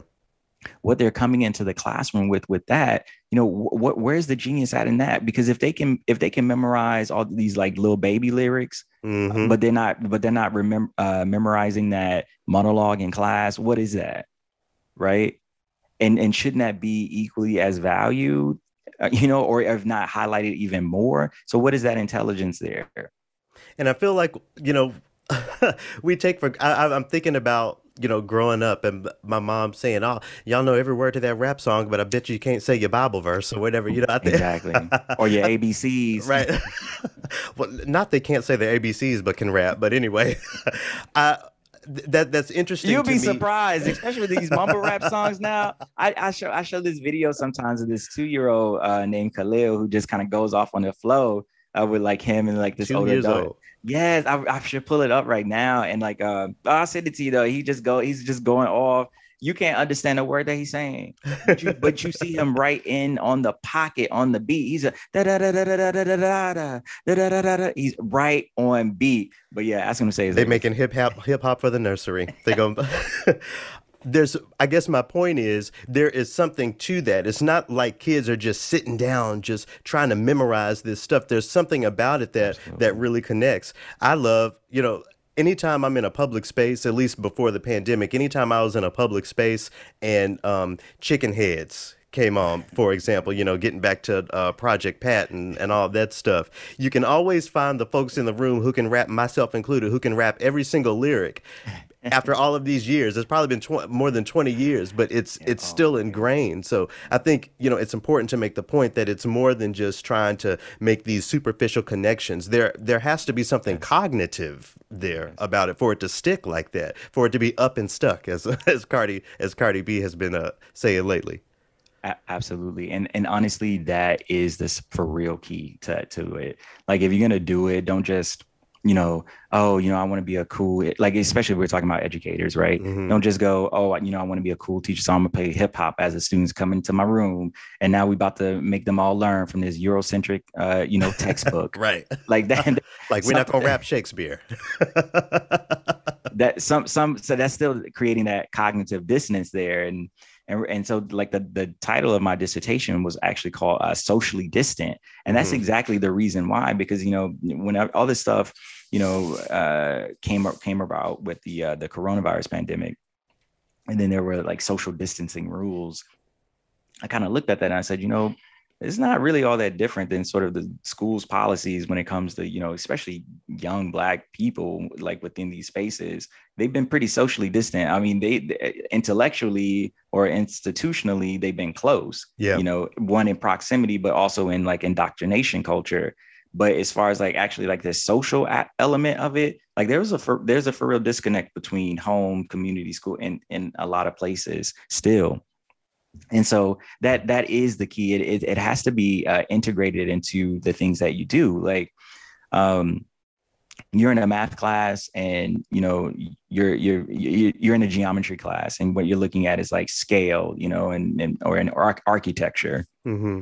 well instead of just showing them like a building that's casting a shadow and then go you know figure out i don't know circumference or whatever it is you know why, why couldn't you also do the same thing with like a wall and a sketch pad you know looking at like maybe graffiti art Yeah. think and thinking about what scale it takes to be able to blow this you know drawing on this paper up into like a 30 by 30 foot wall you know because doesn't it take the exact same skills to be able to do that Yeah. so yeah play the hip-hop music as they come in into this geometry class but then don't just go and start showing them like you know little images of like you know people trying to figure it out that does not represent them in any sort of way so. And, and and even the content I, I can't remember the rapper who who did it now but i'm thinking about a a, a lyric talking about something like um, whipping up pies that's 360 you know there's a there's a lot there you know there's a lot cultural there and there's some geometry uh, in, in there as Facts. well um, so as a as a newly um, affirmed doctor doctor of education i know that you have a lot of work ahead of you but i'm sure a lot of that is um, continuing a lot of the work that you've already been doing including um, the cultural innovation group. How about you uh, tell the the folks a little bit about what that is and what your plans are for uh, cultural innovation group moving forward Oh wow! Thank you so much for that opportunity. So yeah, that's a, a boutique consulting agency that I founded in 2018. Uh, I started that company right around the time I started going back to school. I, at that time, I was like, I want to go and get a doctorate to help uh, me do you know research projects in the field because what I was seeing was that a lot of the companies that were getting you know some of these research contracts were going to predominantly white organizations to Right. go in and study you know black and brown children mostly because I was looking at a lot of education research. So I'm like, how are you going to tell me that you're more of an expert on, you know, you, you know, people and culture, especially my people and my culture than Yeah. I am, right?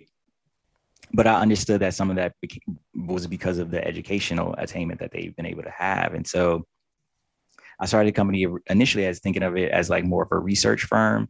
When while doing that, I went, okay, this is interesting, but there's still so many other programmatic things that I would like to fix too. And so then I started con- to consulting with organizations on things like uh, theory of change, uh, uh, strategic management, looking at uh, a, a JEDI or Justice, Equity, Diversity, and Inclusion initiatives and how they could be more embedded into the organization. Uh, I started doing uh, trainings for both like nonprofit and corporate clients on things like intersectionality. And it, it's it's not to like go out and you know I have to teach everybody like these things and like teaching them about culture or teaching them. About, it's not so much that I do it for those reasons.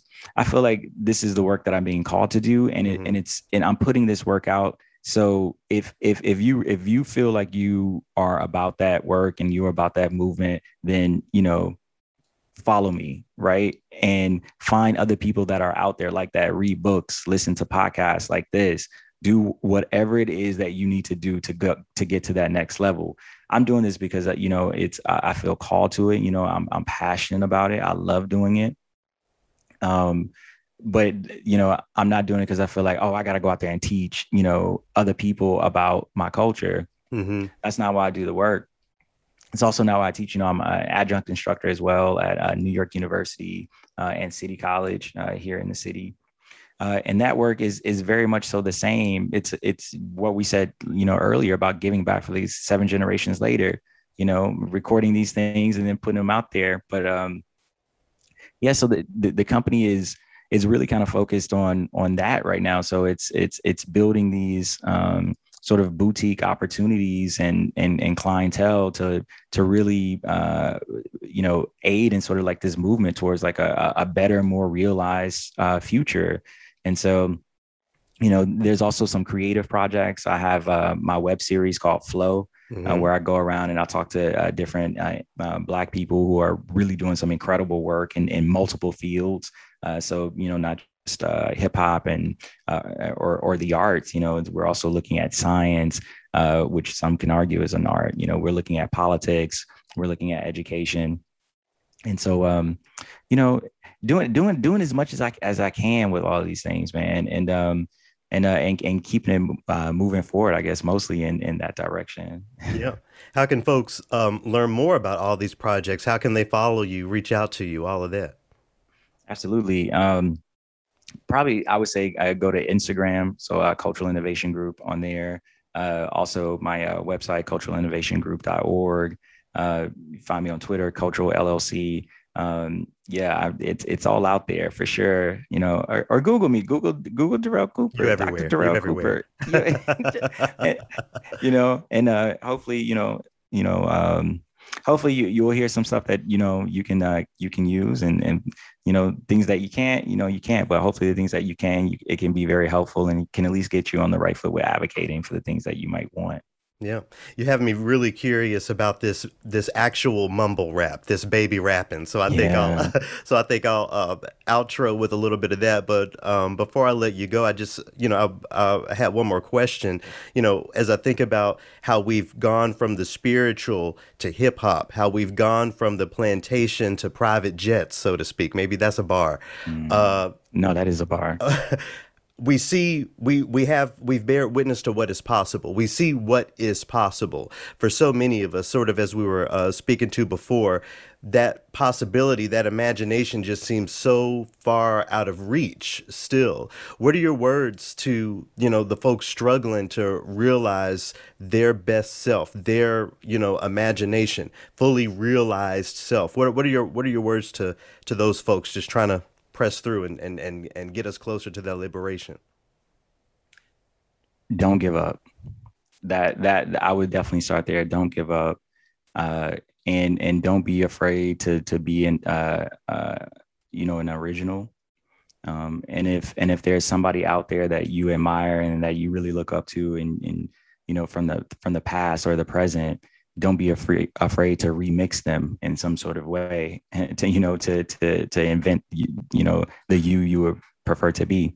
But but don't give up. Um, and if you need something more practical, uh, try to find your tribe, you know, because they are out there and wanting to support you, you know, hopefully, uh, and keep vibing until you do.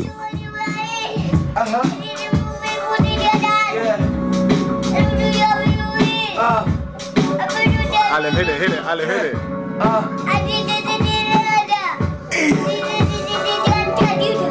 When he gives you space, cut it, cut it. Yo, you got the skill. That is a baby rapping, not the baby and not little baby. A baby. But a baby. Uh, shout out to, uh, oh, I'm going to get this name wrong. This is uh, Khalil Iloyi rapping. This is from, uh, the video was 2011 uh, when Lil Khalil was two years old. So I'm, I'm sure his whole family looks back to this and just, you know, it, it, it, it's something. You know, what, what we were, when, one of the things I was talking to Dr. Cooper about was how um, cognitive so many things are. And we spend so much time um, teaching our uh, elementary school kids, trying to teach some of these adults as well. Rhythm, you know, Yeah, I'm there. steady beat, you know, really, really being into Flow. the groove of it, flow. That that two year old had all of that. Hmm. And hip hop is the way that that happens. So when we talk about education, when we talk about liberation, we have to begin to accept the fact that this black music, this music that is foundational to America, can be used for so much more. That two year old wasn't talking about bitches and hoes. That two year old wasn't talking about money and, and guns and all that. But it was stuff. crucial. Whatever he he was Right, right. believing. I agree with all points. Yes. that, that you know, it, it- it- again, it's about that flow, and it's just about the idea. So when it's time for that baby to um, add lyrics to that. You know, to that mumble rap, we talk about mumble rap, right? to, to add some lyrics to that, the flow, the rhythm, the Yeah. feeling, all of that stuff is there. That that video will be linked um, in the in the description of this. But anyway, shout out to Dr. Darrell Cooper. Thank you so much uh, for coming on to Triloquy. And as soon as I can find my Triloquy tune, okay, here we go. We're gonna get into the fourth movement. You ready for the Triloquy sound? I can't wait. It's simple. It's just a trill. Here we go. Well, I have to be in the I have to be in the program. Okay, here we go. On nice your toes trill yet. there. okay, uh, here in the final movement for folks who are new, we take a couple things that are going out there and present them to you as trill as we can. Not sugarcoating things, not you know putting a nice bow on it, just delivering it. I want to, and we've been off for two weeks, so of course there have been many things. I can't get to everything. Right. There's a lot of problems. I want to just talk about a couple of things that um, stood out to me uh, over these past two weeks. So first and foremost, um, in the description, I will link an image of a cartoon produced by NPR Classical, National Public Radio uh, Classical.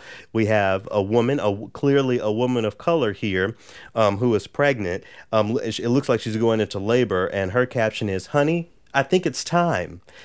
The white man at the laptop, sitting down, not paying attention to this woman of color in labor, says, Can I wait 10 minutes? Tanglewood tickets are about to go on sale. Scott, react.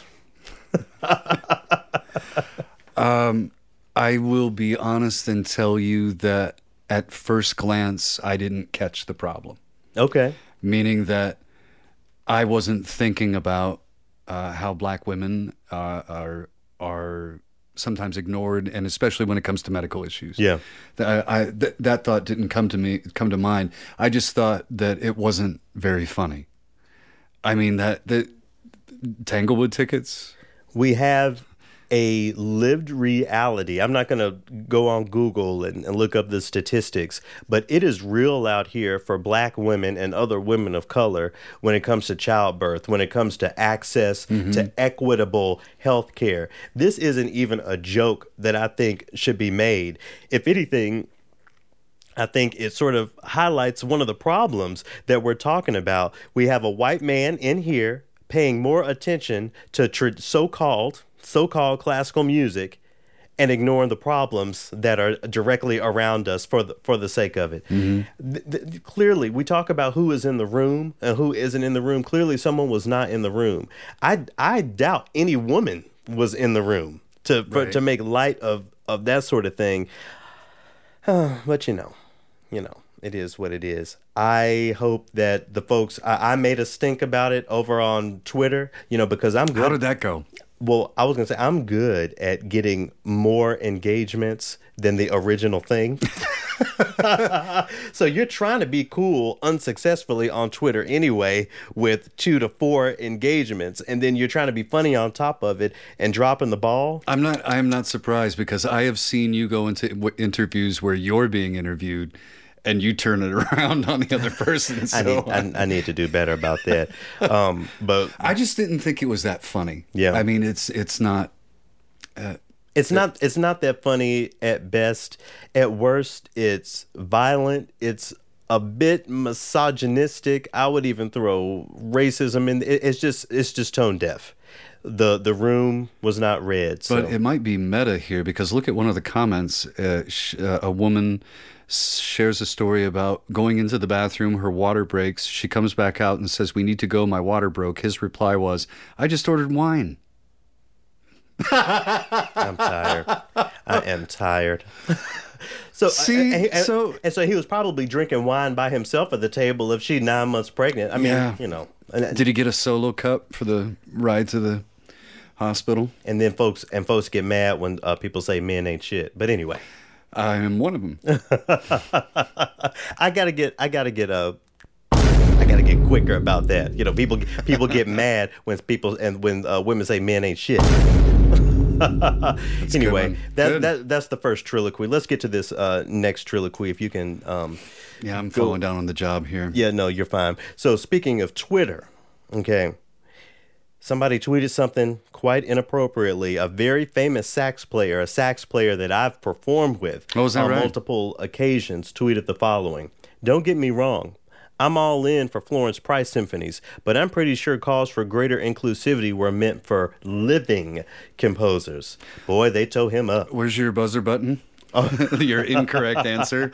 Oh, I need. Oh, that, that's what I need. Let, let's go ahead and give him the flat for now. For Um, now. Yeah, no, that's that's not what they were talking about. Next.